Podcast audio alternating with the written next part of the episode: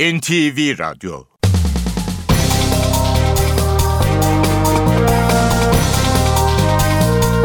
İşe Giderken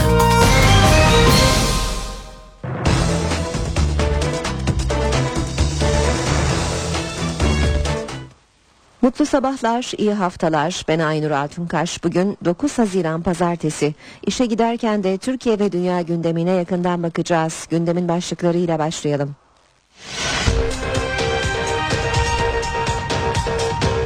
Pakistan'ın Karachi kentindeki havalimanında 4 saat süren çatışmada 10 militan 23 kişi hayatını kaybetti. HDP heyeti Lice'de iki kişinin hayatını kaybettiği olayları değerlendirmek için bugün Abdullah Öcalan'la görüşmek üzere İmralı Adası'na gidecek. İçişleri Bakanlığı da olayla ilgili müfettiş görevlendirdi. Bitlis'te yol keserek kimlik kontrolü yapan PKK'lılar askerlere roket atar ve uzun namlulu silahlarla ateş açtı. İran Cumhurbaşkanı Hasan Ruhani, Cumhurbaşkanı Gül'ün daveti üzerine bugün Türkiye'ye geliyor. Soma'daki maden faciasını araştırmak için kurulan 17 kişilik Meclis Araştırma Komisyonu üyeleri Manisa'da incelemelerde bulunuyor.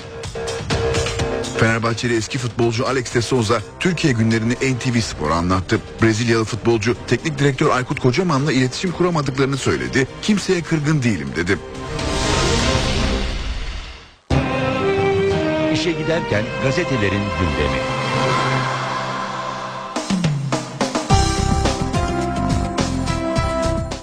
Gazetelerden başlıklar aktarmadan önce bir yeni gelişme duyuralım. Ee, bu sabah saat 6.38'de merkez üssü İskenderun körfezi olan 4,6 büyüklüğünde bir deprem meydana geldi. Bu sabah 6.38'de İskenderun körfezinde 4,6 büyüklüğünde bir deprem meydana geldi. Depremin hasara yol açıp açmadığı ve nerelerde hissedildiği konusunda henüz bir ayrıntı e, bulunmuyor. Bize ulaştıkça sizlerle paylaşacağız. Geçelim gazetelere. Hürriyet'in manşeti özel okula yıldız ayarı. Milli Eğitim Bakanlığı otellerdeki yıldız uygulaması gibi özel okulları A, B, C, D diye dört kategoriye ayıracak. Veliler ilgilendiği okulun hangi kategoride olduğunu internette görecek. Özel okullarda standardı arttırmayı hedefleyen uygulamada okulun başarısı, imkanları, temizlik ve güvenlik şartları baz alınacak. Binin üzerinde en az 850 puan alanlar A sınıfı okul sayılacak. 700 ile 850 arası B grubu, 500 ile 700 arası C grubu, 500'ün altı ise D grubu olarak kayda geçecek. Okullar kriter formlarını e-okuldan dolduracak. Devam ediyoruz Hürriyet gazetesinden aktarmaya molotoflu gaz bombalı cenaze töreni. Diyarbakır'ın Nice ilçesindeki yol kesme eyleminde ölen iki kişinin cenazesi büyük olaylara sahne oldu. Bazı HDP ve CHP'li milletvekillerinin de katıldığı törende 15 bin kişi vardı. Sık sık savaş savaş barışa hayır sloganları atan bir grubun molotoflu taşlı saldırısına polis tazikli su ve gaz bombalarıyla karşılık verdi. Hakkari'de de yoğun çatışmalar yaşandı. Devam ediyoruz yine Hürriyet gazetesinden aktarmaya. 1950'de geldiler, İstanbullu olamadılar. Ölümlerle, kavgalarla gündeme gelen ok meydanı gerçeğini, genlerinin büyük bölümünü bu semtte geçiren hekim, antropolog, oyuncu Ercan Kesal Hürriyet'e anlatmış. Alevilik, Sünnilik ya da Kürtlük sanıldığı kadar büyük mesele değil burada. İnsanların sorunu 1950'lerde yerleştikleri bu semtte yaşam boyu yoksulluğa mahkum edilmeleri, İstanbullu olamamaları. Şimdi Şimdi de diyorlar ki onlara burası Haliç'e yakın Taksim'e 300 metre sizi Beylikdüzü'ne alalım. Devam ediyoruz gazetelerden haberlere. Milliyet gazetesine bakacağız. Adaletin kestiği kol diyor Milliyet manşette. Veli Saçılık'ın cezaevinde kolu koptu. Kepçeci, askerler, komutan ve gardiyanlardan sonra sağlık çalışanları da suçsuz bulundu. Burdur cezaevine 2000'de düzenlenen operasyonda Veli Saçılık'ın kolu cezaevi duvarını yıkan dozerin darbesiyle koptu.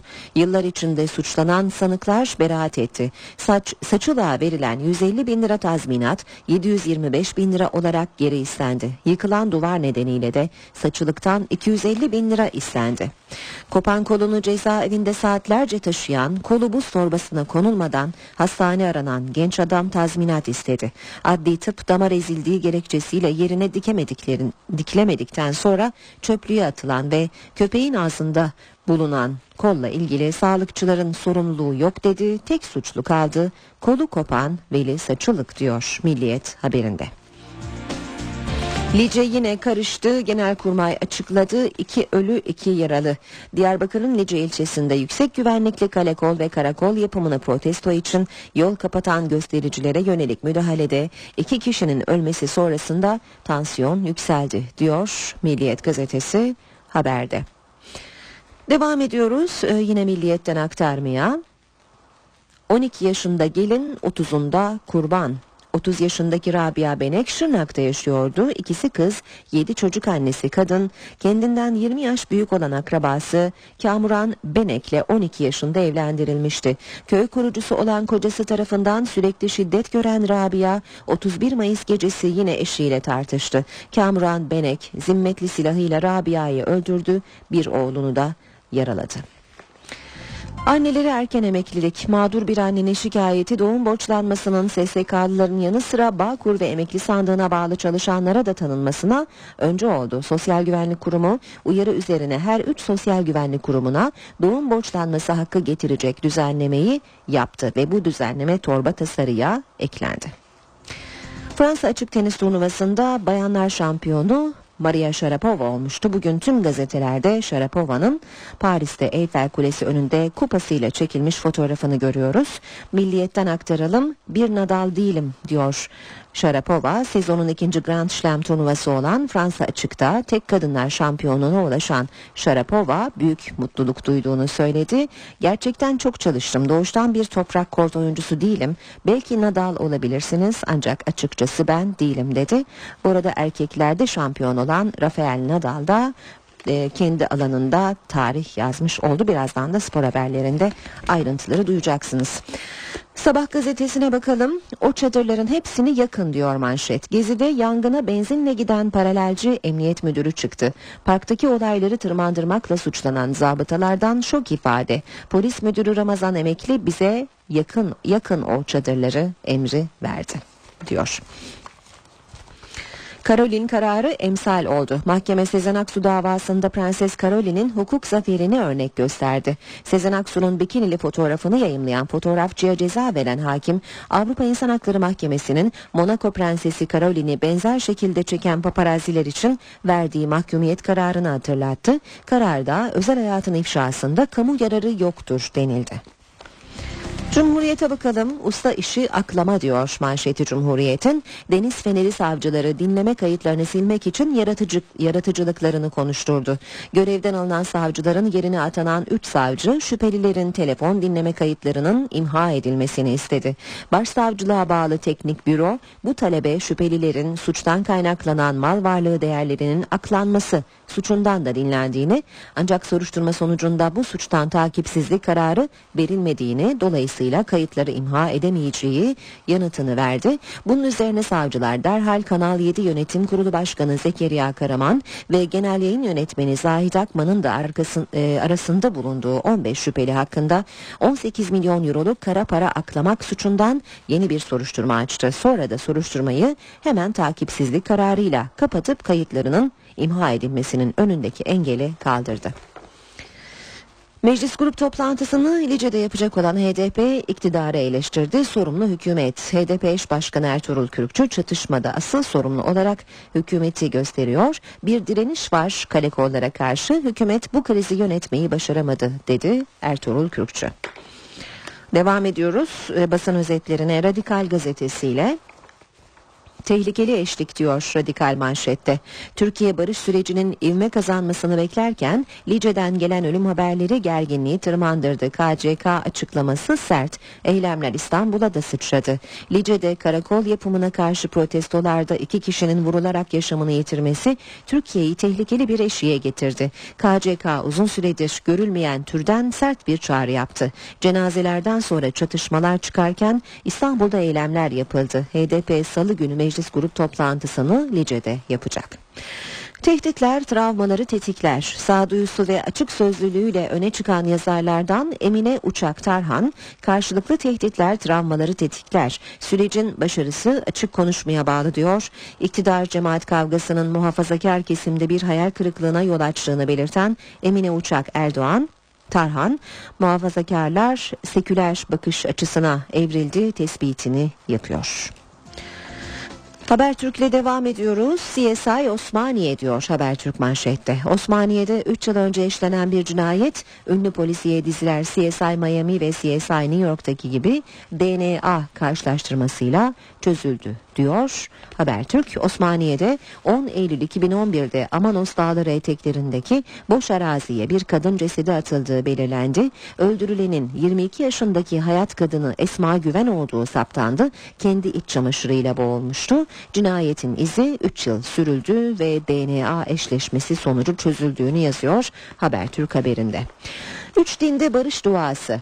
Papa François Vatikan'da Orta Doğu zirvesi yaptı.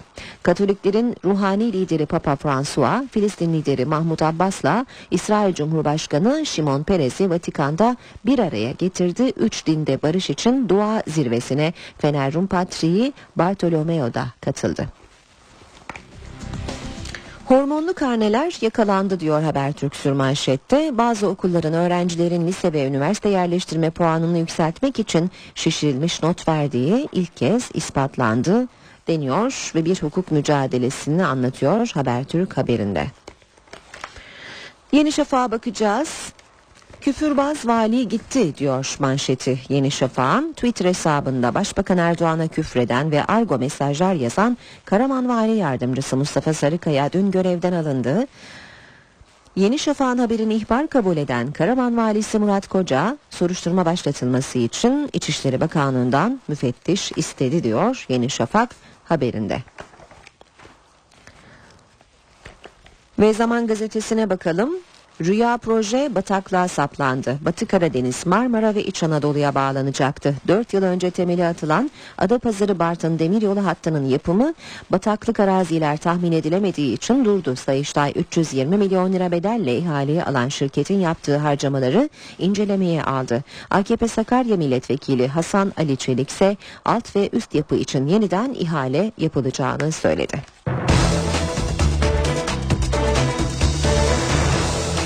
Saat 7.18 işe giderken gündemin ayrıntılarıyla sürüyor. Bu bölümde ilk durağımız Pakistan.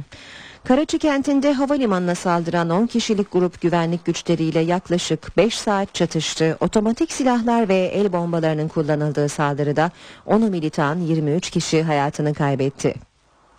Pakistan'ın Karachi kentindeki Cinnah Uluslararası Havaalanı'na silahlı ve bombalı saldırı düzenlendi. Kimliği belirsiz 10 saldırgan havalimanının kargo terminali bölümüne sızdı. Güvenlik görevlileriyle militanlar arasındaki çatışma saatlerce sürdü.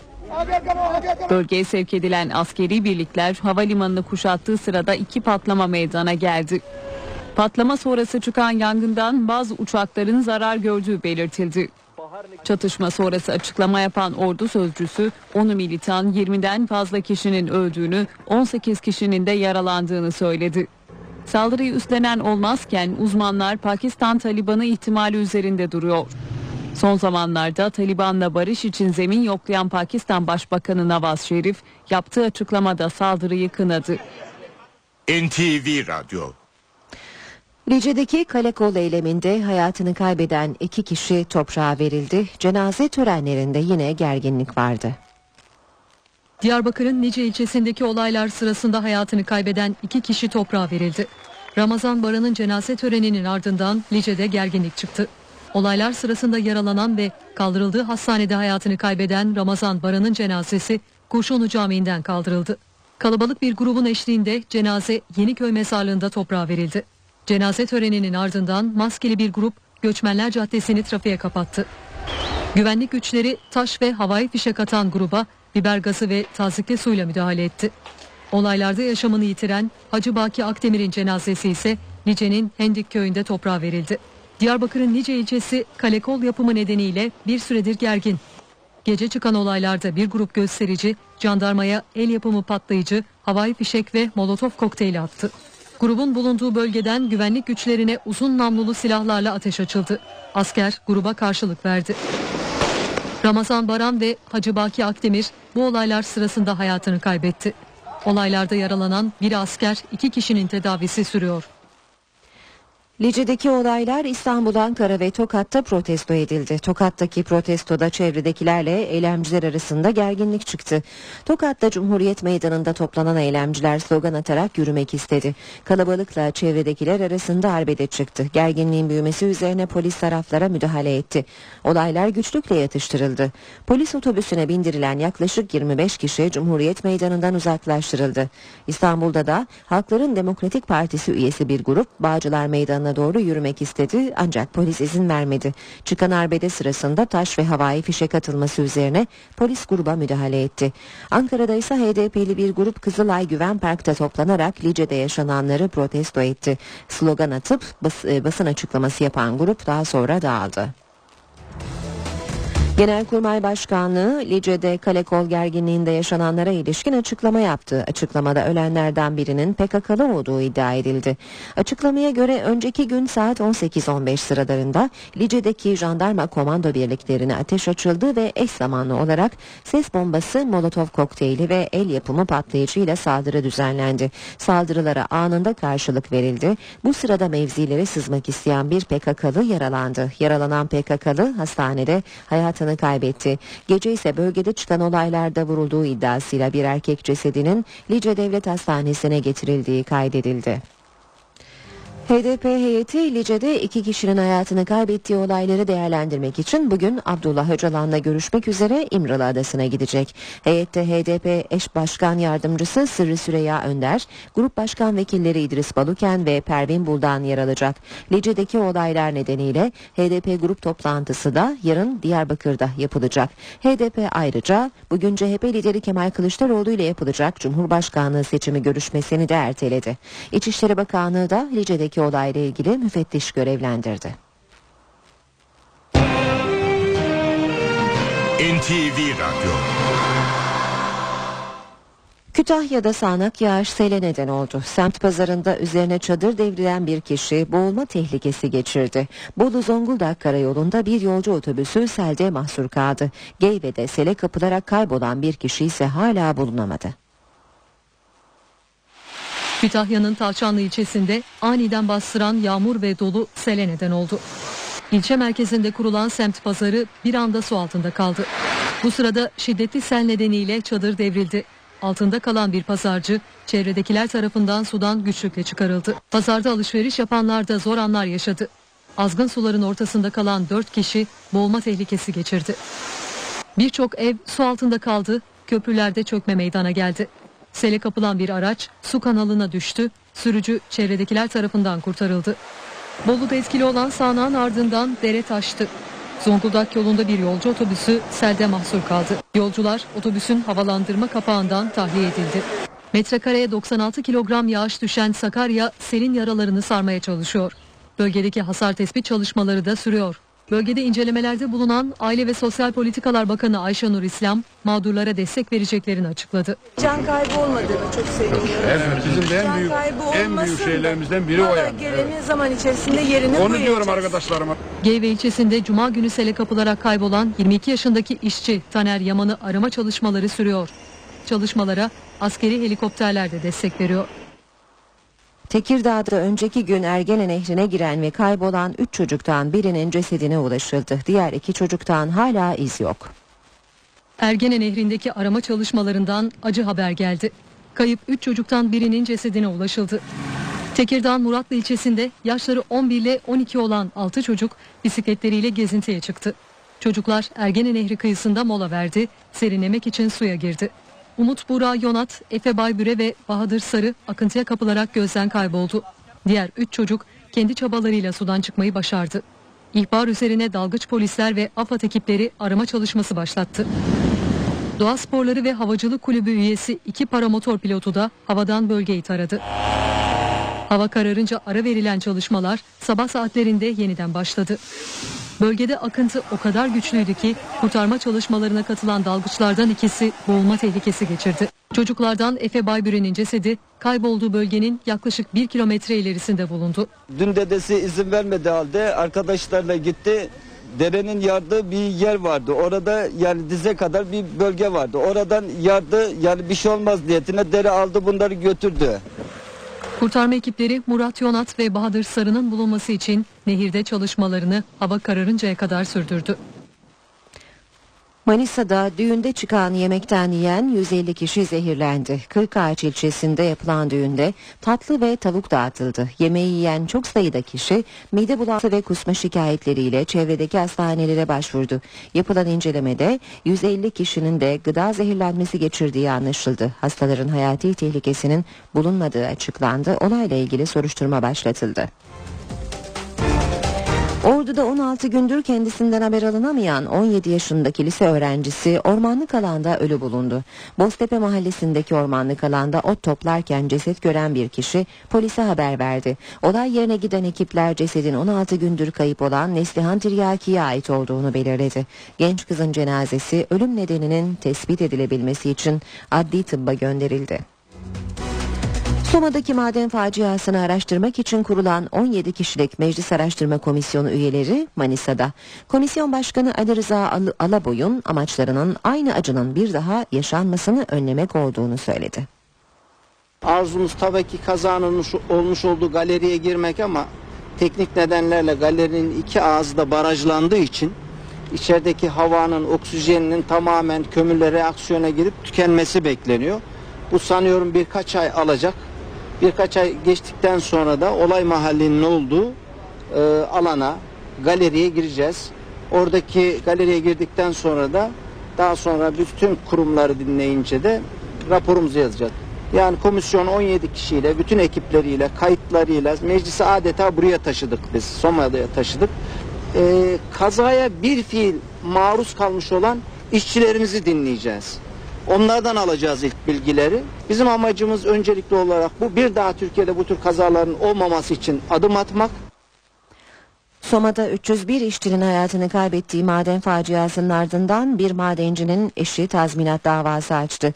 Davayı açan faciada yaşamını yitiren 27 yaşındaki İsmail Değirmen'in eşi Gamze Değirmen. Türkiye Kömür İşletmeleri, Ege Linyet İşletmesi ve madeni işleten Soma Kömür İşletmelerinden 393 bin liralık tazminat talep edildi. NTV Radyo Cumhuriyet Halk Partisi Genel Başkanı Kemal Kılıçdaroğlu, Cumhurbaşkanlığı seçimi öncesinde HDP tabanından destek istedi. Kılıçdaroğlu, çözüm süreci ve demokrasi için sosyal demokrat bir partinin sesine kulak verin dedi. CHP lideri Kemal Kılıçdaroğlu Cumhurbaşkanı seçimi öncesinde HDP'lilere seslendi. HDP tabanından destek bekliyorum dedi. Adayımız gerçekten de demokrasiyi, hukukun üstünlüğünü, özgürlüğü, örgütlü toplumu savunan biri olacak. Farklılıkları zenginleşme gören biri olmalıdır. O çerçevede HDP'nin tabanını oluşturan Kürt vatandaşlarımızın, diğer tüm vatandaşlarımızın CHP'nin göstereceği ya da destekleyeceği adaya destek olmalarını bekleriz. CHP lideri siyasi hayatının ilk yurt dışı mitingi için gittiği Almanya'da Hürriyet gazetesinin sorularını yanıtladı. Çözüm sürecinin temel unsurunun karşılıklı güven olduğuna vurgu yaptı. Çözüm sürecinin inşası karşılıklı güvene dayanmalı. Ancak ortada iki tarafın birbirine güvenmediği bir tablo var. Sorunu kararlılıkla çözecek tek parti CHP. Bu nedenle onların da oyuna talibiz. BDP, HDP tabanı sosyal demokrat bir partinin sesine kulak vermeli. CHP liderinin gündeminde başbakana ait olduğu iddia edilen ses kayıtlarına montaj diyen TÜBİTAK raporu da vardı. Kılıçdaroğlu hiçbir inandırıcılığı yok o raporun. Uluslararası saygın bir kuruma göndersinler dedi. CHP lideri Kılıçdaroğlu köşk turuna devam edecek. Kılıçdaroğlu bugün 3 siyasi partiyle görüşecek. Saat 11.30'da DSP'yi, 12.15'te Bağımsız Türkiye Partisi'ni ve 13.30'da Demokrat Parti'yi ziyaret edecek. Nasıl bir cumhurbaşkanı istiyorsunuz sorusuna yanıt arayacak. Dışişleri Bakanı Ahmet Davutoğlu muhalefetin çatı aday arayışını tribülans çabası olarak değerlendirdi. Davutoğlu TRT'ye konuştu. Türkiye'de geçen sene gezi olaylarını organize edenler de 17 Aralık'ı yapanlar da Türkiye'de bu sene bir türbülans seçimi olsun istediler. Geçen sene bu iki operasyon başarılı olmuş olsaydı halkımız buna izin vermedi. AK Parti buna izin vermedi. Olmuş olsaydı bugün biz de Türkiye'de bir türbülans seçimden bahsediyor olacaktık. Çatı aday denilen şey işte bir türbülans kavramıdır. Temelde dinamikler neyse çatıyı o belirler. Sen yukarıdan çatıdan temeli belirlemeye kalkmak bu şeydir. İşte 12 Eylül olan mühendisliktir. 31 Mart daha seçimleri konuşamadan, analiz yapamadan şey başlattı. Cumhurbaşkanı seçimi yarışına Türkiye'yi sokarak Türkiye'de bu müdahaleci zihniyetin hezimeti örtülmeye çalışıldı. Ve Cumhurbaşkanlığı seçimi üzerinden bir türbülans. İstedikleri şey şu. Cumhurbaşkanı herkesin adayı olmalı. Dolayısıyla ama e, e, Sayın Erdoğan bu şeylere sahip değil. Üslubu şu şekilde bir itham. Sanki bu zihniyetteki adamlar 2007'de e, Sayın Gül'e Cumhurbaşkanımıza aynı şeyleri söylememişler gibi. İşte Ankara'daki pazarlıklarla Cumhurbaşkanı belirlenmeyecek. Pakistan'ın Karachi kentindeki havalimanında 4 saat süren çatışmada 10'u militan 23 kişi hayatını kaybetti. HDP heyeti Lice'de iki kişinin hayatını kaybettiği olayları değerlendirmek için bugün Abdullah Öcalan'la görüşmek üzere İmralı Adası'na gidecek. İçişleri Bakanlığı da olayla ilgili müfettiş görevlendirdi. Bitlis'te yol keserek kimlik kontrolü yapan PKK'lılar askerlere roket atar ve uzun namlulu silahlarla ateş açtı. İran Cumhurbaşkanı Hasan Ruhani, Cumhurbaşkanı Gül'ün daveti üzerine bugün Türkiye'ye geliyor. Soma'daki maden faciasını araştırmak için kurulan 17 kişilik Meclis Araştırma Komisyonu üyeleri Manisa'da incelemelerde bulunuyor. Fenerbahçeli eski futbolcu Alex de Souza Türkiye günlerini NTV Spor'a anlattı. Brezilyalı futbolcu teknik direktör Aykut Kocaman'la iletişim kuramadıklarını söyledi. Kimseye kırgın değilim dedi.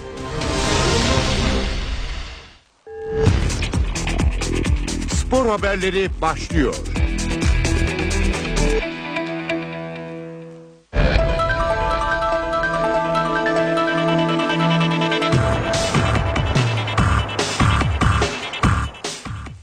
Günaydın ben Ayhan Aktaş spor gündeminden gelişmelerle birlikteyiz. Alex de Souza %100 futbolda Türkiye günlerini anlattı. Brezilyalı futbolcu Aziz Yıldırım ve Aykut Kocaman'la yaşadığı sorunlar ve şike süreciyle ilgili çarpıcı açıklamalar yaptı. Kulübün efsanelerinden biri olarak tarihe geçtiği Fenerbahçe'den olaylı bir şekilde ayrılan Alex de Souza o dönem yaşananları %100 futbolda anlattı. Alex özellikle Aykut Kocaman'la iyi iletişim kuramadığına vurgu yaptı ancak kimseye kırgın olmadığını söyledi. Biz Aykut Kocaman'la aramızdaki sorunu bir türlü çözemedik ve bir kopma yaşandı. Baştan beri aramızda kuramadığımız şey iletişimdi. Beni takımda istememesini kabul edemedim. Başkanın da o noktada karar alması gerekiyordu ve öyle bir karar aldı. Ama ikisine de düşmanlığım yok. İkisinin de mutlu ve başarılı olmasını isterim. Alex buna karşın bir biyografi kitabı yazacağını ve Aykut Kocaman'a görüş bildirmesi için teklifte bulunduğunu açıkladı. Ancak Kocaman'ın kitapta yer almak istemediğini söyledi. Brezilyalı Yıldız Aziz Yıldırım'ın da özel sıkıntıları nedeniyle fırsat bulamadığını dile getirdi. Alex Fenerbahçe'nin şampiyonluk kutlamalarında yaşananları da yorumladı. Bence lehime tezahürat yapanlar da haklıydı başkan da. Sonuçta insanlar demokratik hakkını kullanıp bir tezahürat yaptılar. Buna saygı duyulmalı. Diğer taraftansa futbolcular açısından şampiyonluk gecesinde emek vermeyen birinin isminin bağırılması kötü bir şey. Aslında iki taraf da haklı. Alex de Souza 3 Temmuz sürecinde yaşadıklarını da paylaştı. Haberi ilk duyduğumda şok oldum. Çünkü o sezon oynadığımız maçlar ortadaydı. Birçok sıkıntılı maçı zorlukla çevirebildik. Buca, Karabük, Beşiktaş ve Sivas maçlarında yaşananları herkes biliyor. O maçlardan birini bile kaybetsek şampiyon olamıyorduk. O günlerde yöneticiler kulübün maddi anlamda zorda olduğunu söylemiş ve elinde teklifi olan varsa gidebilir demişti. Ben de onlara Fenerbahçe nerede ve ne durumda olursa olsun ayrılmayacağımı söyledim. Alex Türkiye'den ayrıldıktan sonra en çok Kadıköy'ü özlediğini ve Saracoğlu'na son kez çıkamamasının içinde yara olduğunu ifade etti. Galatasaray transfer için Mancini Ünal Aysal görüşmesini bekliyor. Bu hafta için yapılacak görüşmede İtalyan teknik adamın Galatasaray'da kalıp kalmayacağı da netlik kazanacak. Teknik direktörlük konusunda belirsizliğin devam ettiği Galatasaray'da gözler Roberto Mancini ile Ünal Aysal'ın yapacağı görüşmeye çevrildi. Geçtiğimiz günlerde kulüp televizyonuna konuşan Başkan Aysal, 15 Haziran'a kadar Mancini'nin bir karar vermesi gerektiğini açıklamıştı. Galatasaray Başkanı Mancini'nin ayrılması halinde B planımız hazır diyerek yönetimin tavrını ortaya koymuştu. Bu açıklamaların ardından İtalyan çalıştırıcının geleceğiyle ilgili sessizliğini koruması kafalarda soru işaretleri yaratıyor. Avrupa'da İtalyan çalıştırıcının ismi farklı takımlarla anılırken İngiliz basını son olarak Mancini'nin Tottenham'la pazarlık yaptığını öne sürdü. Ada medyası Mancini'nin Tottenham'da sportif direktör olarak görev almayı planladığını yazdı. Galatasaray'da transfer çalışmaları içinde teknik direktör konusunun bir an önce çözüme kavuşması gerekiyor. Başkan Ünal Aysal ve Roberto Mancini bu hafta içinde İstanbul'da bir araya gelerek tamam ya da devam kararı verecek. Bu görüşmenin ardından transfer görüşmeleri de hız kazanacak. Beşiktaş Futbol Direktörü Önder Özen, Gökhan Töre ile ilgili ortaya atılan iddialara açıklık getirdi. Bir kavga yaşandığını ancak silah iddialarının gerçeği yansıtmadığını ifade eden Özen, transfer çalışmaları ile ilgili de bilgi ver. Özen, 10 gün içerisinde iki yabancı oyuncuyla imza aşamasına geleceklerini ifade etti. Beşiktaş Futbol Direktörü Önder Özen, Açık Mert Korkusuz gazetesine açıklamalarda bulundu. Özen, Gökhan Töre ile milli futbolcular Hakan Çalhanoğlu ve Ömer Toprak arasında geçtiği iddia edilen kavga haberlerine açıklık getirdi. Silah iddialarını yalanlayan Özen, 6 ay önce bu konu bana geldi. Ben de Gökhan'ın evine gittim. Olayı kendisinden dinledim. Eskiden Almanya'dan tanıdığı birisiyle arasında sıkıntı var. Oradaki yanlış anlama yüzünden bir kavga yaşanıyor. Silahla birini korkutmakla bileğine güvenerek kavga etmek arasında fark vardır. Tasvip etmiyoruz ama olay da buydu dedi. Gökhan Tören'in transferi için uğraştıkları bir dönemde bu haberlerin servis edildiğini savunan Önder Özen, bu dedikodu nasıl yayıldı ve bu dönemde neden gündeme geldi anlamıyorum. Bu yüzden Gökhan'dan vazgeçmeyiz. Eğer transfer olmazsa tek nedeni rakamlar olur. Gökhan'ın devam etmesini istiyorum. Opsiyonu vermeyiz. Ama bu iş %50 olabilir. Çünkü Rubin Kazan bonservis için 7,5 milyon eurodan indirime gitmiyor diye konuştu. Affedilmeleri beklenen İbrahim Toraman ve Sezer Öztürk'ün yeni sezon planlamasında yer almayacaklarını ifade eden Özen, transfer çalışmaları ile ilgili de bilgi verdi.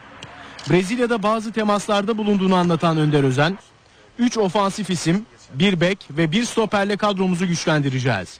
Hedeflediğimiz isimleri alırsak Süper Lig'de şampiyon oluruz. Kupayı da kazanırız. 10 gün içinde bir ya da ikisiyle imza aşamasına geliriz. Herkes forvet arkasındaki ismi soruyor. 3 oyuncudan biri tanınan, diğer ikisi ise ileride tanınacak ve büyük işler yapacak futbolcular ifadelerini kullandı. Özen son olarak yeni sezonda oynayacakları stat konusunda çalışmaların sürdüğünü, bu konuda futbolcuların da görüşünü alacaklarını sözlerine ekledi. Ve basketbola devam edelim. Basketbol Ligi final serisine kazanan bu kez Galatasaray Hospital oldu. Fenerbahçe ülkere karşı deplasmandaki ilk iki maçı kaybeden Sarı Kırmızılar evinde serideki ilk galibiyetini aldı. Basketbol Ligi final serisi 3. maçında Fenerbahçe Ülker'i 73-64 yenen Galatasaray Live Hospital seride durumu 2-1'e getirdi. Abdi İpekçi Arena'daki karşılaşmaya pota altında Zoriç'i iyi kullanarak başlayan Fenerbahçe Ülker 4. dakikada 5-1 öne geçti. Hücumda üst üste top kayıpları yapan rakibi karşısında istediği isabet oranını yakalayamasa da hücum reboundlarını alan Galatasaray Live Hospital 6. dakikada öne geçti. Furkan'ın sert savunması karşısında zorlanan konuk takımda Zoric ve Bielitsa erken faul problemi yaşadı. Ersek'le arka arkaya sayılar bulan Galatasaray ilk çeyreği 15-13 üstün tamamladı. Ev sahibi ekibin ilk 5'te 4 değişiklik yaparak sahaya çıktı. İkinci çeyreğe Melih'in hücumdaki etkili oyunuyla başlayan Fenerbahçe Ülker 13. dakikada rakibini yakaladı ve öne geçti. Daha sonra tempoyu artırıp rakibini savunmada dengesiz yakalayan Galatasaray Live Hospital 7-0'lık seri buldu. Konuk ekip Sarı Kırmızılılara Bielitsa ve Melih'in 7-0'lık serisiyle karşılık verdi. Devre arasına 36-34 üstün girense Galatasaray Live Hospital oldu. İkinci yarıya alan savunmasıyla başlayan Sarı Kırmızılılar istediği sonucu aldı. Rakibini durdurmayı başaran Galatasaray Live Hospital, Markoşvili, Ersek ve Furkan'la 10 sayılık fark yakaladı. Fenerbahçe Ülker Bogdanovic'in dış atışlarından arka arkaya bulduğu sayılarla oyunda kaldı ve periyot 55-55'lik eşitlikle tamamlandı. Son çeyreğe etkili savunma yaparak başlayan Galatasaray Live Hospital ilk 5 dakikada rakibine sadece 2 sayı şansı verdi ve 64-57 üstünlük kurdu. Taraftarının desteğiyle iyi oyununu sürdüren sarı kırmızılı ekip maçı 73-64 kazanarak seride durumu 2-1'e getirdi. Galatasaray'da Zoran Ersek 17 sayı 8 reboundla oynarken son çeyrekteki 3 sayılık basketleriyle ön plana çıkan Cenk Akyol'da 12 sayıyla galibiyette rol oynadı. Fenerbahçe Ülker'de ise Nemanja Bjelitsa'nın 17 sayısının yanı sıra kenardan gelen Melih Mahmutoğlu'nun 14, Boyan Bogdanovic'in ise 12 sayısı yeterli olmadı. Final serisinin dördüncü maçı salı günü yine Abdi İpekçi Arena'da oynanacak. Bu haberimizle spor bültenimizi tamamlıyoruz. İyi günler diliyoruz. NTV Radyo Günaydın herkese yeniden işe giderken de beraberiz. Ee, birazdan Gökhan'a buradan son hava tahminlerini alacağız. Önce gündemin başlıkları.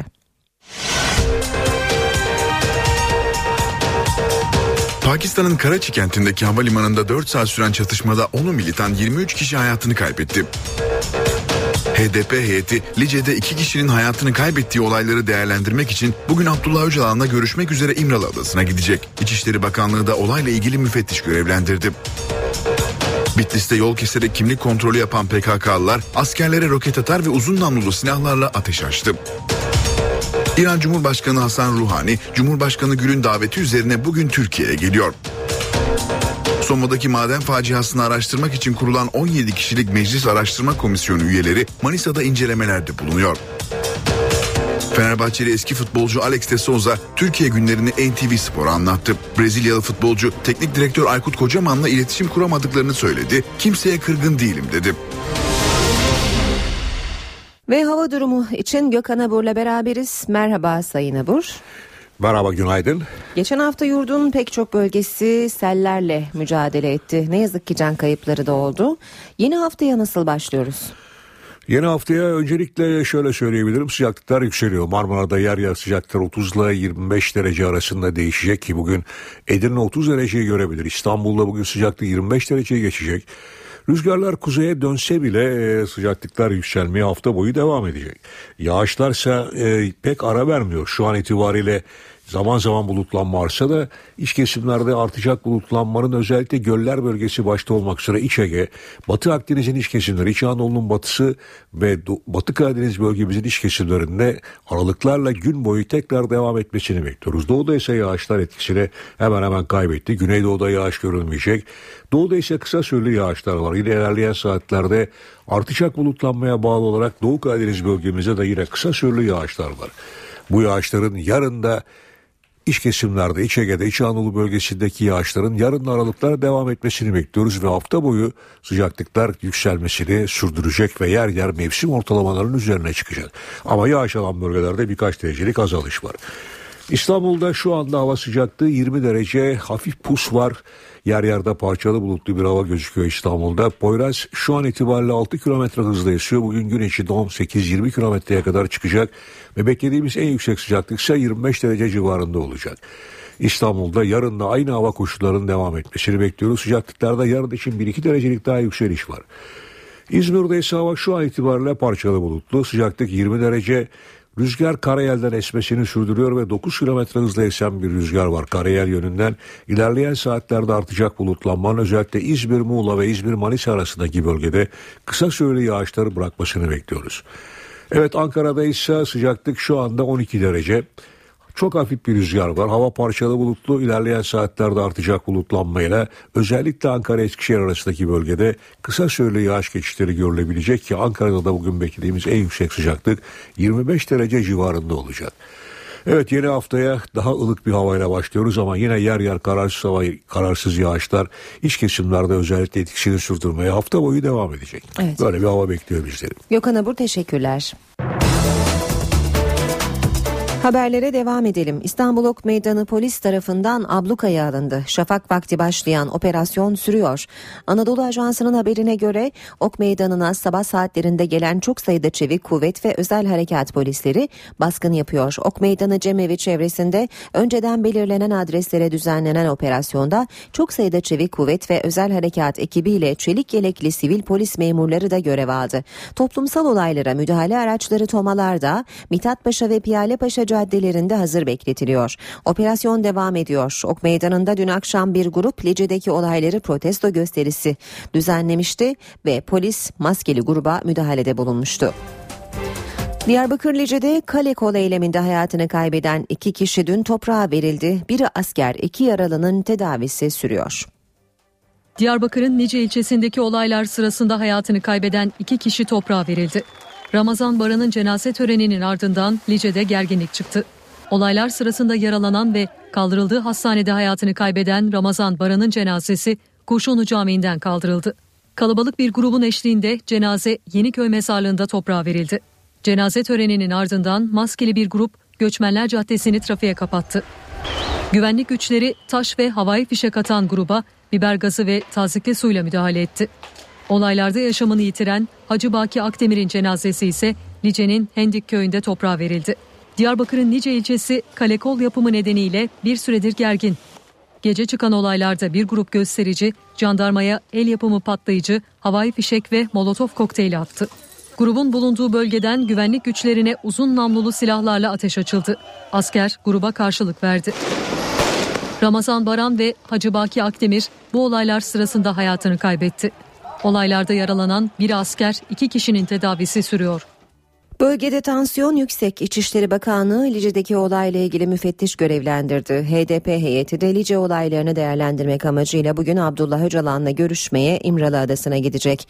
HDP'den yapılan açıklamada çözüm sürecinin geldiği aşama, Lice'de yaşananlar ve olası diğer gelişmeler bu ziyaretin ivedilikle yapılmasını gerekli kılmıştır. Sürecin ve gelişmelerin hassasiyeti nedeniyle yürütülen görüşmeler sonucunda Sayın Öcalan'la görüşmek üzere heyetimizin yarın İmralı Adası Adası'na gitmesi kararlaştırılmıştır denildi. Heyette HDP eş genel başkan yardımcısı Sırrı Süreyya Önder, grup başkan vekilleri İdris Baluken ve Pervin Buldan yer alacak. Lice'deki olaylar nedeniyle HDP grup toplantısı da yarın Diyarbakır'da yapılacak. HDP ayrıca bugün CHP lideri Kemal Kılıçdaroğlu ile yapılacak Cumhurbaşkanlığı seçimi görüşmesini de erteledi. İskenderun'da bugün erken saatlerde meydana gelen depremle ilgili AFAD'dan yapılan açıklamayı aktaralım. AFAD bu sabah 6.38'de meydana gelen depremin 4,5 büyüklüğünde olduğunu açıkladı. Sarsıntı 15,8 kilometre derinlikte gerçekleşti. Depremin hasara yol açıp açmadığı konusunda henüz açıklama yapılmadı. Balyoz davası hükümlüleri Anayasa Mahkemesi'nin bireysel başvurular hakkında vereceği kararı bekliyor. Yüksek Mahkemeden de cezaevindeki askerleri umutlandıracak bir rapor çıktı. Anayasa Mahkemesi raportörü balyoz davasında adil yargılama yok, hak ihlali var dedi. Anayasa Mahkemesi raportörü balyoz davasında tahliyelerin önünü açabilecek bir rapor hazırladı. Rapora göre balyoz davasında adil yargılama yapılmadı, hak ihlali var. Yüksek Mahkeme balyoz davasına ilişkin bireysel başvuruları karara bağlama aşamasına geldi. Anayasa Mahkemesi raportörü tarafından hazırlanan balyoz raporunda yargılamanın yapıldığı duruşma salonunda tavandan mikrofonların sarkıtılarak sanıklarla avukatlarının gizli görüşme haklarının çiğnendiğini, bunun da savunma hakkını kısıtladığını savundu. Raporda adil yargılanma hakkı ihlal edildi, tespit yapıldı. Yüksek Mahkemenin görüş sorduğu Adalet Bakanlığı da savunma hakkının ihlal edildiği yönünde görüş bildirdi. Rapor Yüksek Mahkemenin üyelerine dağıtıldı. Ancak raporun mahkemenin üyeleri açısından bir bağlayıcılığı bulunmuyor. Anayasa Mahkemesi'nden kısa süre içerisinde kararın çıkması bekleniyor. İstanbul Cumhuriyet Savcılığı futbolda şike davasında haklarında verilen hükümler Yargıtayca onanan Aziz Yıldırım, İlhan Ekşioğlu, Abdullah Başak ve Ahmet Çelebi'nin yargılanmasının yenilenmesini talep etti. Eğer talep onaylanırsa dava yeniden görülecek. Ceza hukukçusu Yılmaz Yazıcıoğlu mahkemenin talebini ve bundan sonraki süreci NTV'ye değerlendirdi. İstanbul 13. Ağır Ceza Mahkemesi savcısı Abdullah Mirza Coşkun futbolda şike davasında yeniden yargılama talep etti. Peki şimdi ne olacak? Yeniden yargılama yapacak olan mahkeme delil toplama aşamasına geçecek. Ya bir e, içinden birisi bir hakimi görevlendirecek ya da heyet olarak delil toplayacak. Bir soruşturma yapacak. Soruşturma sonunda yeni bir karar verilecek. Hükümlü avukatlarının e, müracaatını uyarınca elde ettiği delilleri doğru ve yerinde görürse duruşma açacak ve yeni bir yeniden yargılama gerçekleşecek. Eğer bunu olumlu bulmazsa reddedecek. Eğer dava tekrarlanırsa Aziz Yıldırım ya beraat edecek ya da cezası değişecek. Ve bu yargılamanın sonucunda verilen karar da yeni bir karar olacak. Eski kararı, o mahkumiyet kararını şu an hükümlü haline gelmiş olan karar ya komple kalkacak, Aziz Yıldırım beraat edecek ya da cezası değişecek. Aziz Yıldırım 2011 yılında başlayan soruşturma sonucunda 6 yıl 3 ay hapis cezasına çarptırıldı. Bu ceza Yargıtay 5. Dairesi tarafından onandı. Ancak paralel devlet iddiaları üzerine Yıldırım'ın avukatları yeniden yargılanma talebinde bulundu. NTV Radyo 17,5 milyon öğrenci için okullarda son zil 13 Haziran Cuma günü çalacak. Öğrenciler karne alacak, 3 aylık yaz tatiline girecek. Ama üniversiteye hazırlananlar için sınav heyecanı devam ediyor. 17,5 milyon öğrenci 13 Haziran Cuma günü karne alacak. 14 Haziran Cumartesi günü de yaklaşık 1 milyon öğrenci üniversiteli olabilmek için sınava girecek. Okul öncesi ilkokul, ortaokul ve liselerde eğitim gören 17,5 milyon öğrenci 13 Haziran Cuma günü karne alarak 3 ay sürecek yaz tatiline girecek. Yeni eğitim öğretim yılında ilk zil 15 Eylül pazartesi çalacak. İlkokul, ortaokul ve lise son sınıf öğrencileri mezuniyetin yanı sıra yaz tatilinde kayıt heyecanı yaşayacak. Ortaokulların 8. sınıflarında okuyan öğrencilerin girdiği ortak sınavların puanları 11 Haziran'da, okul kontenjanları 4 Temmuz'da açıklanacak. 8. sınıf yerleştirme esas puanları 7 Temmuz'da duyurulacak. 31 Temmuz 8 Ağustos 2014'te tercihler gerçekleştirilecek. Tercih sonuçları ise 22 Ağustos'ta bildirilecek. Üniversiteye giriş sınavlarının ikinci ayağı olan lisans yerleştirme sınavlarının ilk iki oturumu önümüzdeki hafta sonu yapılacak. Lise son sınıf öğrencilerinin ve lise mezunlarının katılacağı LYS 81 il merkezi ve Lefkoşa'da yapılacak. NTV Radyo. Az sonra e, Ankara gündemini alacağız. Ankara gündeminden bir başlık biz aktaralım. Bugün önemli bir konuk ağırlayacak başkent. İran Cumhurbaşkanı Hasan Ruhani, Cumhurbaşkanı Gül'ün daveti üzerine geliyor. Ruhani, Cumhurbaşkanı seçildikten sonra ilk kez Türkiye'yi ziyaret edecek. Ruhani önce Cumhurbaşkanı Gül, ardından Başbakan Erdoğan'la görüşecek. Erdoğan ve Ruhani iki ülke arasında yüksek düzeyli stratejik işbirliği konseyi toplantısına da başkanlık edecek. İran'dan Türkiye Cumhurbaşkanı Türkiye'ye Cumhurbaşkanı düzeyinde son resmi ziyaret 1996 yılında gerçekleşmişti. Şimdi ayrıntıları Deniz'den alacağız. Deniz günaydın. Günaydın Aynur. Hasan Ruhani'nin ziyaretine ilişkin ben e, birkaç ayrıntı aktardım. Gündemin diğer notları için seni dinleyelim. Evet önemli bir konuk İran'dan 18 yıl sonra ilk kez bir Cumhurbaşkanı resmi ziyaret için Ankara'ya geliyor. Daha önce de Cumhurbaşkanları gelmişti ama hep çalışma ziyaretleri için. Bu kez Hasan Ruhani Cumhurbaşkanı Abdullah Gül tarafından Çankaya Köşkü'nde ağırlanacak. Resmi karşılama töreni baş başa ve heyetler arası görüşmelerin ardından iki lider ortak basın toplantısı düzenleyecek. Tabi bu ziyaretin iki önemli ayağı var. Bunlardan biri bölgesel konular. Suriye, Irak gibi konularda Türkiye ve İran hala görüş ayrılıklarını yaşayan iki ülke. Bunların aşılması birinci nokta ama bu ziyaret pek de mümkün gözükmüyor bu görüş ayrılıklarını aşmak. Ama diğer taraftan ziyaretin ikinci ayağı tüm bu görüş ayrılıklarına rağmen ikili ilişkileri geliştirmek. Ee, bunun için bir dizi işbirliği alanı var. Gümrük kapılarının iyileştirilmesi ve sayısının arttırılması gibi konular var. Enerji alanında işbirlikleri olabilir. Dolayısıyla iki e, ülkenin başbakan, iki ülkenin e, liderleri hem Başbakan Erdoğan hem e, İran Cumhurbaşkanı Hasan Ruhani yüksek düzeyli işbirliği konseyinde bir araya gelecekler. Dolayısıyla gözlerimiz bu ziyarette ve verilecek mesajlarda olacak. Ankara'nın bir diğer sıcak başlığı da bir süredir olduğu gibi Cumhurbaşkanlığı seçimi ve aday belirleme süreci. Ee, Başbakan Erdoğan hatırlayacaksınız en son Haziran ortasını işaret etmişti AK Parti'nin adayının açıklanması için. Dolayısıyla önemli bir haftaya giriyoruz.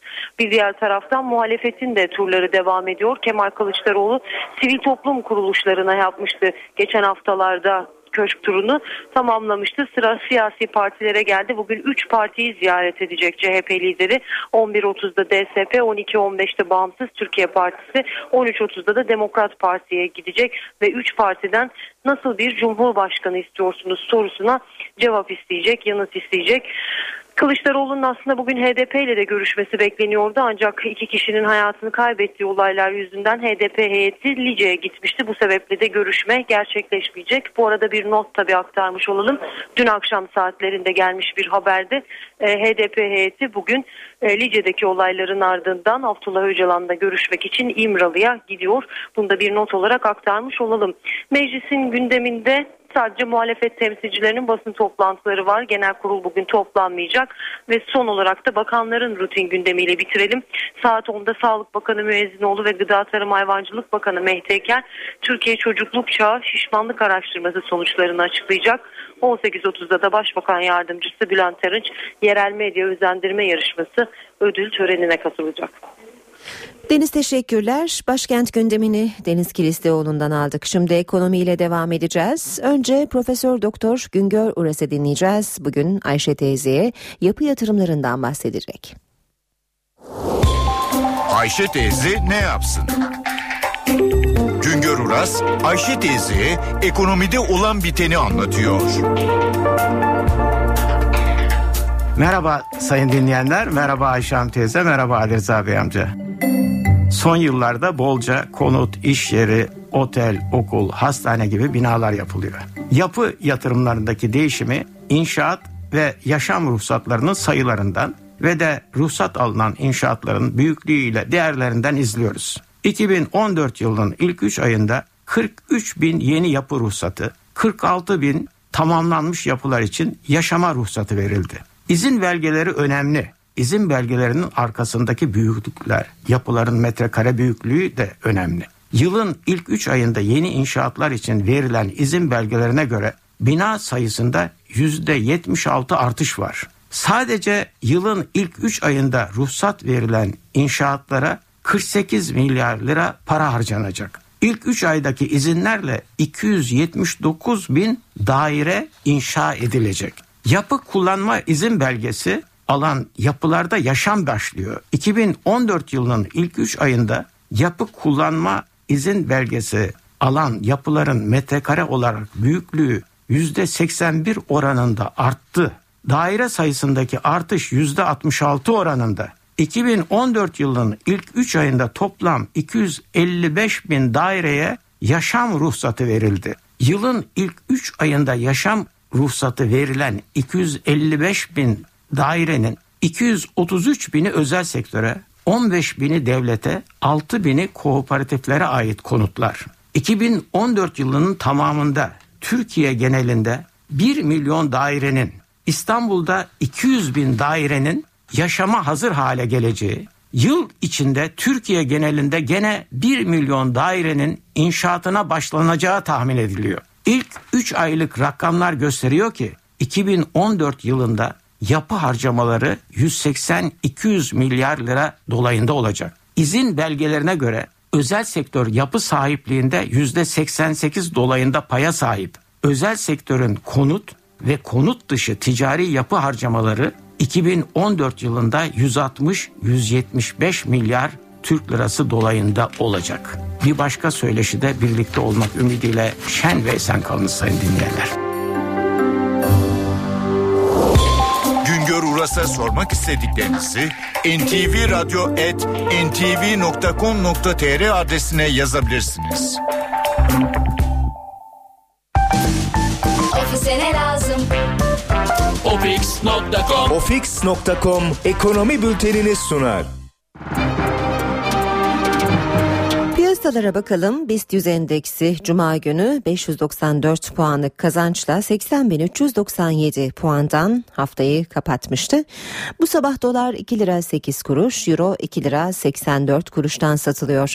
Euro dolar paritesi 1.36, dolar yen 102 düzeyinde. Altının onsu 1252 dolar, kapalı çarşıda külçe altının gramı 84, çeyrek altın 148 liradan işlem görüyor. Brent petrolün varili 109 dolar. NTV Radyo Dünya gündeminden e, birkaç haber aktaralım bu bölümümüzde. Afganistan'ın kuzeyine sel vurdu. 81 kişi hayatını kaybetti, 200 kişi kayboldu. Sel nedeniyle binlerce Afgan evini terk etti. Afganistan'da sel felaketi yaşandı. Şiddetli yağışların neden olduğu sel ülkenin kuzeyindeki Bağlan eyaletini vurdu. 38 köy sel suları altında kalırken 2000 ev kullanılamaz hale geldi. Yollar ve köprüler yıkıldı. Sel sularına kapılan onlarca kişi yaşamını yitirdi. Onlarca kişi de kayıp. Sel nedeniyle binlerce Afgan da evlerini terk etti. Seli büyük bir felaket olarak niteleyen yerel yetkililer hükümetten acil yardım talebinde bulundu. Afganistan'da yaklaşık iki ay önce aşırı yağışların yol açtığı sel felaketinde yaklaşık 200 kişi hayatını kaybetmişti. Pakistan'ın Karachi kentinde havalimanına saldıran 10 kişilik grup güvenlik güçleriyle yaklaşık 5 saat çatıştı. Otomatik silahlar ve el bombalarının kullanıldığı saldırıda 10 militan 23 kişi hayatını kaybetti. Saldırıyı üstlenen olmazken uzmanlar Pakistan Taliban'ı ihtimali üzerinde duruyor. Son zamanlarda Taliban'la barış için zemin yoklayan Pakistan Başbakanı Nawaz Şerif yaptığı açıklamada saldırıyı kınadı. NTV Radyo Tenis dünyasının en önemli turnuvalarından biri olan Roland Garros'ta tek erkekler finalinde gülen taraf İspanyol Rafael Nadal oldu. Nadal 9. kez finalde gülerken ulaşılması güç bir rekora da imza attı.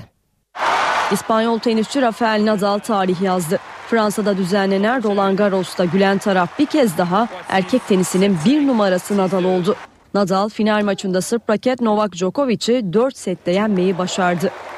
Bu zaferle İspanyol raket iki rekor birden kırmış oldu. Nadal hem 9 kez tenis dünyasının en önemli turnuvalarından birini kazanan hem de üst üste 5 defa Roland Garros'ta kupa kaldıran ilk tenisçi oldu. İspanyol tenisçi bu turnuvada son 10 yılda 67 maçta sadece bir kez yenildi.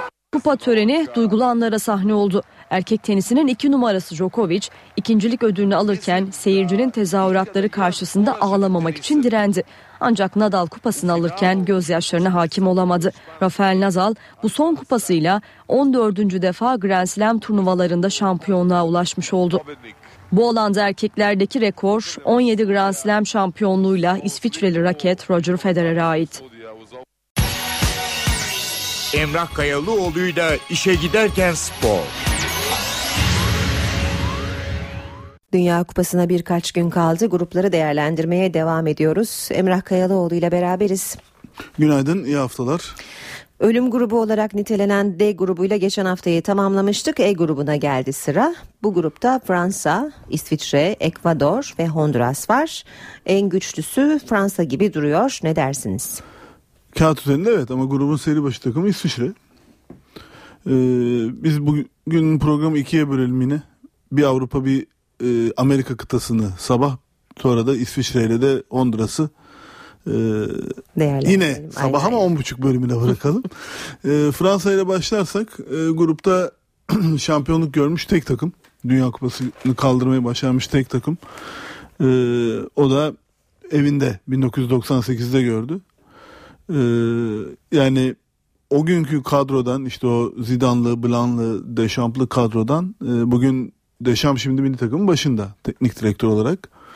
E, 98'de kupayı kaldırdıktan sonra 2002'de Japonya Güney Kore'de inanılmaz bir hüsran yaşadılar.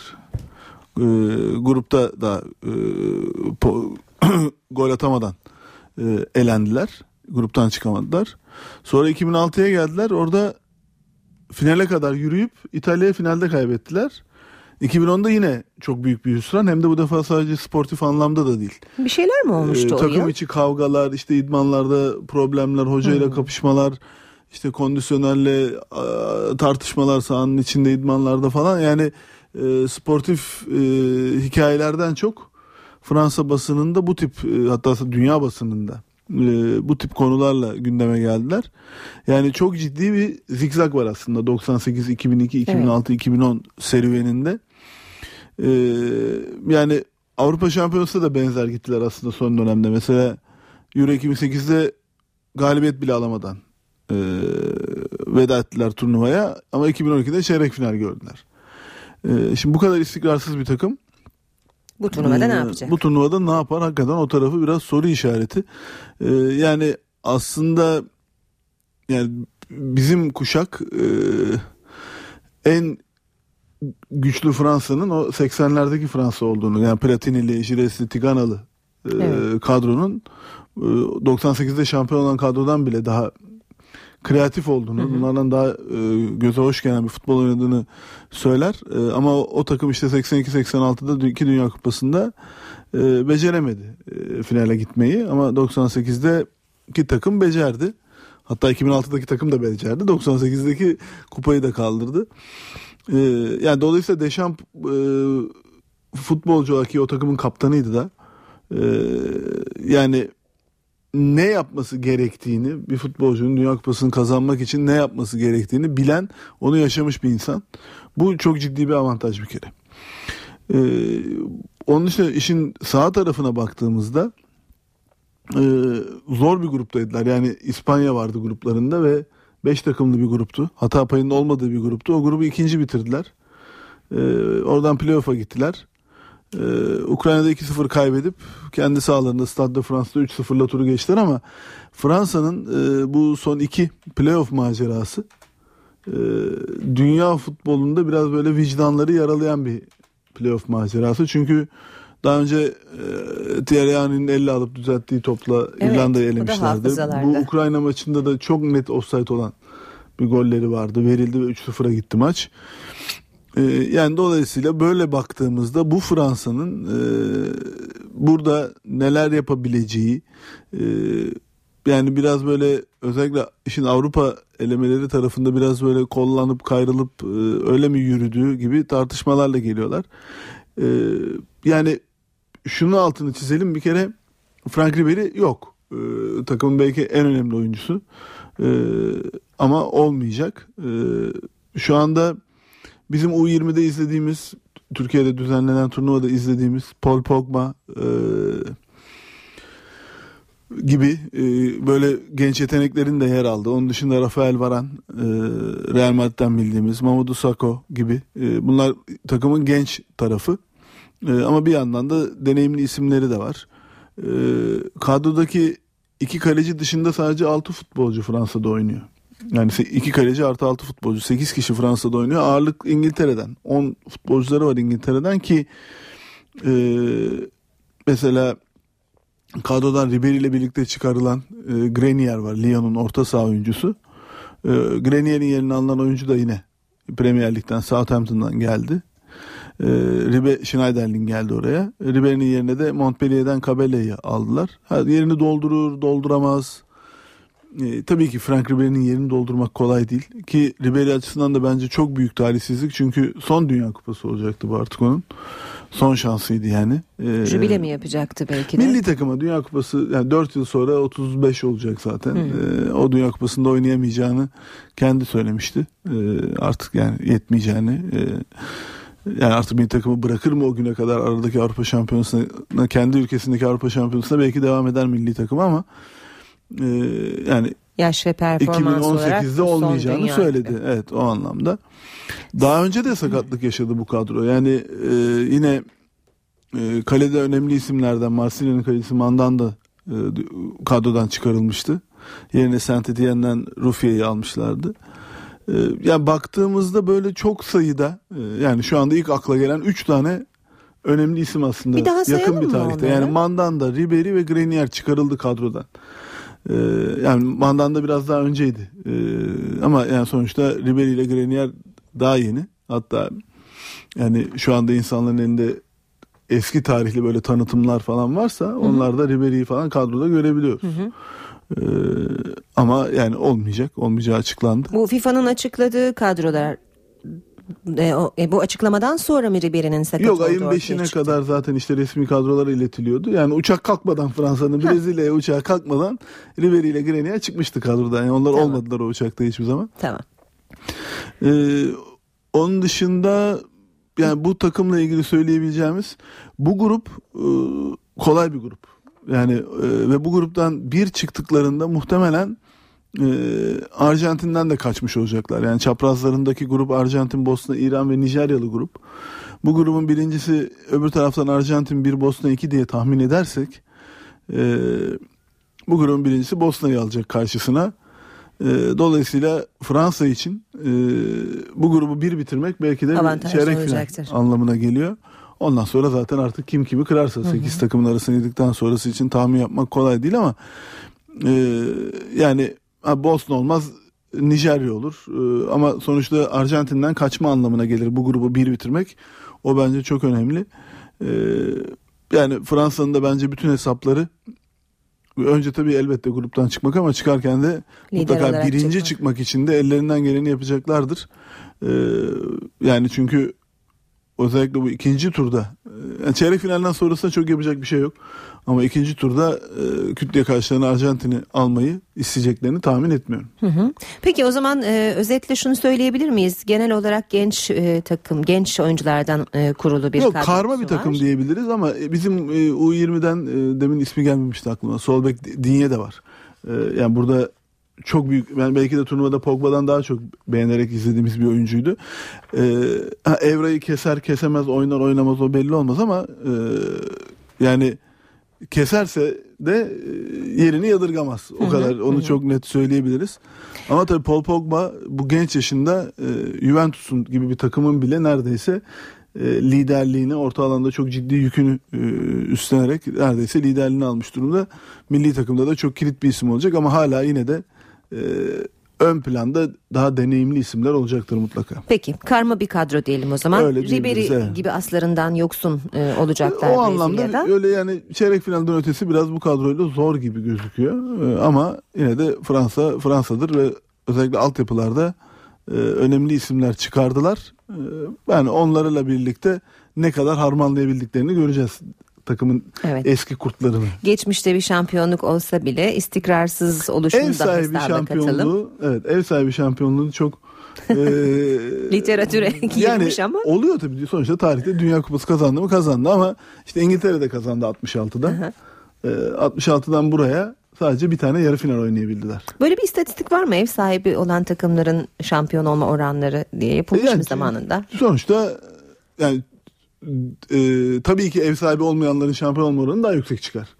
Tabii. Ama e, yani bir Fransa örneği mesela yani ev sahibi takımların o kupalardaki en iyi yüksek başarısını ev sahibi oldukları turnuvalarda düzenledikleri gibi bir istatistik çıkabilir. Hmm. Ki muhtemelen öyle çıkar. Yani mesela Evet. İsviçre'ye bakın o da 54'te çeyrek final oynamıştır.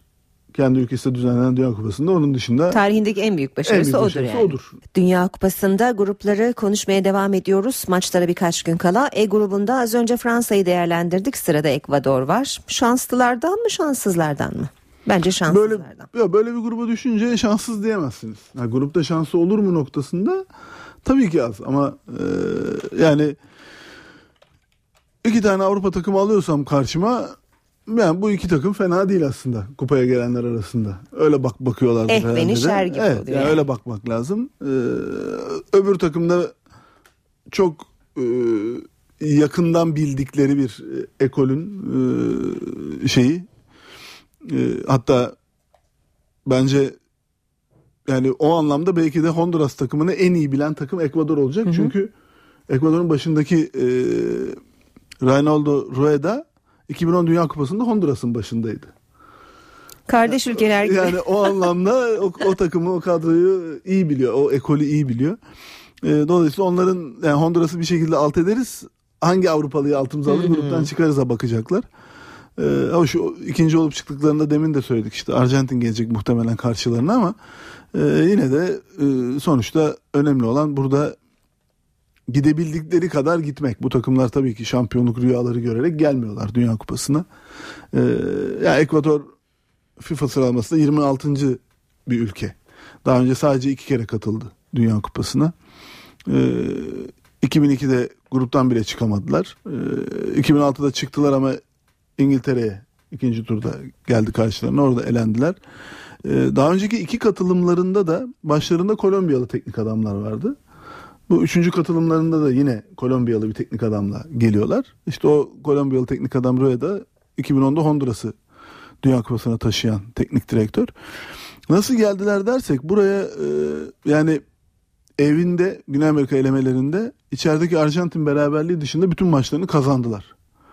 Ama deplasmanda hiç galibiyet alamadılar. 8 deplasman, 3 beraberlik, 5 yenilgi ama orada kritik bir Uruguay beraberliği var ki e, o Güney Amerika üçüncüsü olarak onları tuttu ve e, onlar direkt geldiler. Uruguay daha önce konuştuğumuz gibi çok zor bir playoff oynadı. Hı hı. Hani deplasmanda 5-0 kazandığı playoff maçı. Ee, yani baktığımızda en önemli oyuncuları tabii ki Valencia. Yani Antonio Valencia Manchester United'da forma giyiyor ve e, yani futbol dünyasında hemen hemen herkesin bildiği bir oyuncu. Ee, onun dışında Dinamo Moskova'nın ön liberosu Noboa kritik bir oyuncu. Diğer e, ofansif silahları aslında ağırlıklı olarak Meksika Ligi'nde oynuyorlar. Yani mesela kim diyebiliriz?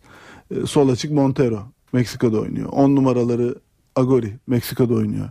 Santrforları Roas Meksika'da oynuyor. E, Caicedo diye bir oyuncuları var o Birleşik Arap Emirlikleri ama yani ağırlıklı olarak bu Meksika'da forma giyen bu oyuncular e, takımın ön tarafındaki yani Valencia ile birlikte yükü çeken oyuncular. Ee, a- ne yaparlar? Dediğim gibi yani Honduras'ı bir şekilde geçeceklerini düşünüyorlar. İsviçre ile Fransa'dan birini geçmeye çalışacaklar. Ee, yani kağıt üzerinde aslında belki İsviçre gibi duruyor ama İsviçre'yi işte 10.30'da konuşacağız. Yani e, bu grubun kurada seri başı takımıydı. Ee, yani öyle baktığımızda belki İsviçre için talihsizlik diyebiliriz. Hı hı. Gruba gelen ikinci Avrupalının Fransa olmuş Evet. olması. Yani Avrupa'dan bir alt kategoriden bir takım alabilirlerdi buraya. Fransa'yı almış olmak e, en azından kura çekildiğinde Ribery'li bir Fransa onlar için Evet. korkuluydu belki ama şu anda Ribery yok. E, yani dolayısıyla aslında e, bu Ekvador, İsviçre, Fransa üçgeninde dengeli bir grup diyebiliriz. Honduras biraz grubun yani en zayıf halkası E, ama Ekvador'un bile bu iki Avrupalıya diş geçirip geçiremeyeceği e, yani diş geçirmesi sürpriz olur öyle söyleyeyim. E, ama ihtimal dahilinde mi Honduras'tan daha fazla ihtimal dahilinde. E, yani gruptan çıksalar bile bence yolları öyle açık bir takım değil. E, F grubundan yani bu gruptan çıksalar bile iki çıkarlar. Oradan Arjantin gelir ve e, Orada biter zaten biter yolculuk. zaten Dünya Kupası maceraları onlar adına ama kupaya renk katma noktasında değişik bir futbol ekolü. Bu tip ekolleri seyretmek insanlara yani bizim için e, farklı futbol anlayışlarını seyretme noktasında e, bir artı değerler katacaktır. Muhakkak. Yeni oyuncular görme anlamında yani özellikle Meksika'da oynayan bu ön taraftaki oyuncuları çok gözümüzün önünde oyuncular değil. E, yani Montero olsun, Rojas olsun, Agüero olsun. E, yani onları onları seyretmek anlamında bizim adımıza bir tabii bir lezzet, farklı bir Biraz tat bırakacağı. Avrupa dışına çıkmış E oluruz tabii, değil mi? e, o anlamda zaten Güney Amerika'daki kupada e, o anlamda bize şey katacaktır. Artık dişimizi sıkacağız o saat farklarında. Biraz bu değişik tatları Katlanacağız biraz.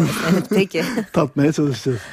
Bitmek üzere süremiz ama şu da dikkatimi çekti. Ekvador'un e, geçmişine baktığımızda Dünya Kupası geçmişini 58'den 2002'ye kadar hiçbir şey yok. Yok zaten işte 2002 ve 2006'ya Ya geliyorlar. başarılı olamadığı için mi yoksa bir tercih midir Dünya Kupası'na katılmak ya da katılmamak? Yok yani orada tabii ki başarıyla alakası var. Güney? Amerika grubu e, kolay bir yani e, belli o dönemde işte Perular, Şililer, Paraguaylar falan onların biraz daha ön planda olduğu dönemlere denk geliyor. Hiç şansı Peru, olmamış o zaman. Bazen Şili, bazen e, Paraguay. Onun dışında zaten o e, Arjantin, Brezilya, Uruguay Hı. onlar zaten bir rezervasyon. Kolombiya zaman zaman kapatıyor. E, Yani kolay değildi onların arasından bu yollara girmek. E, Bu tip Güney Amerika'nın ev sahibi olduğu kupada Brezilya otomatik kalifiye, kalifikasyon hakkı aldığı için e, oradan bir e, Şansı da olmuş o zaman. artıyor. Şimdi tabii o- onun üstüne 3 takım direkt geldi. Uruguay playoff'tan geldi. 5 takım gelmiş oldu toplam.